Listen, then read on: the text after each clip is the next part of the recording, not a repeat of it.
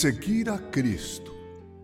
Há uma bela canção composta pelo Paulão, Paulo César da Silva, da Logos.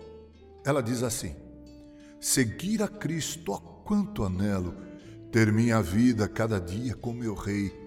Mas quão difícil é obedecê-lo, andar aqui como ele mesmo quer. Sou fraco, eu sei, tropeço a todo instante, mas mesmo assim confiante estou Quero servir-te dentre os poucos que são teus. Ó, oh, não permites que o meu coração se engane tanto ao ponto de levar-me a ser mais um na grande multidão.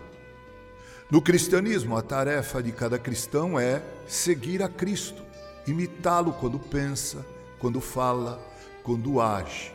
E o mundo espera isso de cada um de nós.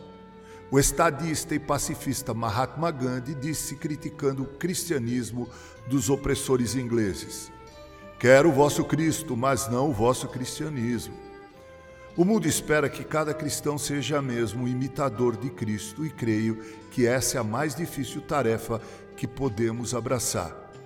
Li o famoso livro Em Seus Passos que Faria Jesus, de Charles Sheldon, onde o autor conta em ficção a história de uma comunidade de protestantes, onde esse foi o tema que ocupou a mente e os corações de seus membros, ou seja, em cada pensamento, em cada palavra, em cada atitude, cada um deveria perguntar a si mesmo: se Jesus estivesse em meu lugar, o que ele pensaria? Ou o que ele falaria? Ou ainda, o que ele faria? Como agiria?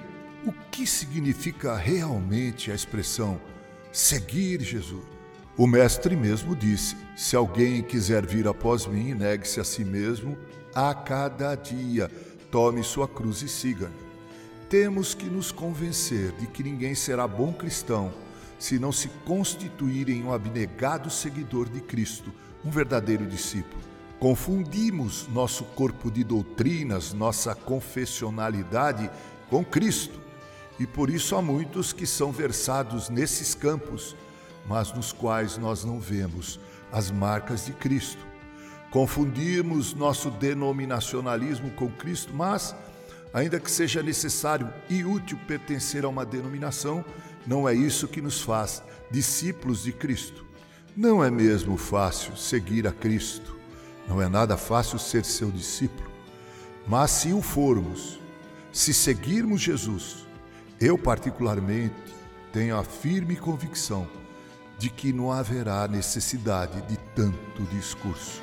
Com carinho, Reverendo Mauro Sérgio Aiello.